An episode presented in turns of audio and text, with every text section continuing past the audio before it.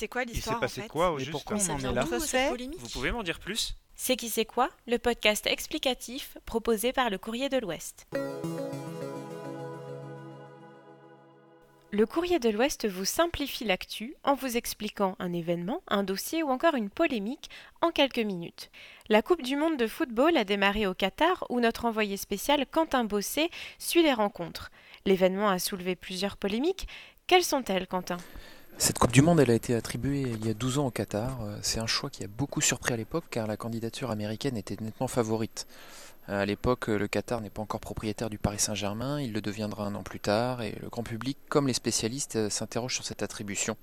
C'est la première euh, polémique, on va dire, liée à ce, mondial.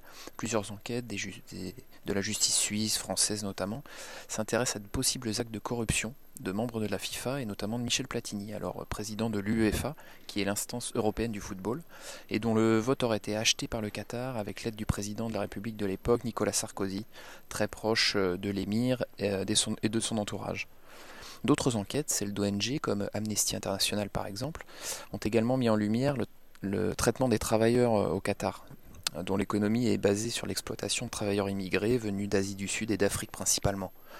Un grand nombre, euh, des milliers, selon une enquête du Guardian, média anglais, sont décédés sur les chantiers liés à cette Coupe du Monde, dans les stades ou les infrastructures euh, liées à l'organisation du mondial. Et plus largement, la question des droits humains est au centre des débats entourant la tenue de cette Coupe du Monde dans un pays qui condamne pénalement l'homosexualité, où les femmes doivent vivre sous un régime de tutelle. La question envi- environnementale est aussi au centre des débats. Le Qatar est le pays qui émet le plus de CO2 par habitant dans le monde, avec environ 33 tonnes par an.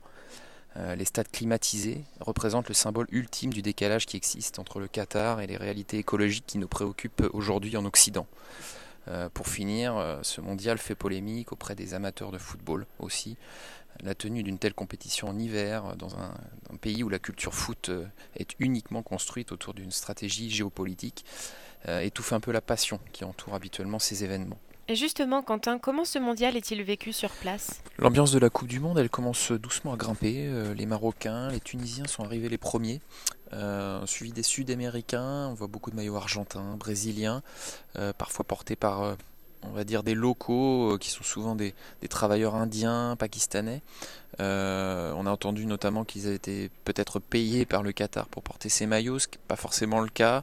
Euh, des gens qui connaissent bien le pays, qui y ont vécu, me disent aussi que c'est une communauté qui aime beaucoup le football et euh, qui supporte non pas euh, l'équipe nationale du Qatar, mais ses équipes sud-américaines notamment. On voit beaucoup d'Anglais aussi euh, qui, qui chantent, qui dansent dans les rues. Une atmosphère de Coupe du Monde s'installe doucement, mais elle n'est pas vraiment accompagnée par les Qatariens eux-mêmes. Le match d'ouverture entre le Qatar et l'Équateur l'a révélé. Les Qatariens ont quitté le stade à une demi-heure de la fin du match, essentiellement pour des questions de circulation autour du, stade Al Bayt.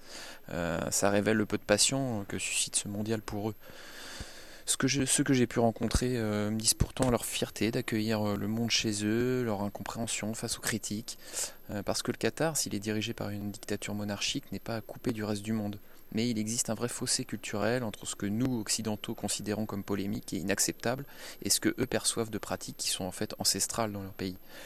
Euh, à Doha, euh, dans le centre de presse gigantesque, dans les stades flambant neufs, dans les hôtels, euh, plus généralement dans la ville, tout a été pensé pour mettre les visiteurs, quels qu'ils soient, dans les meilleures conditions.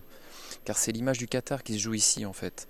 Et si l'essentiel pour ces dirigeants est, sans doute ailleurs, on sent la, volonté de transmettre une image positive du pays, pour que l'on oublie peut-être aussi de parler du reste. Et pas sûr que ce soit suffisant. Merci Quentin.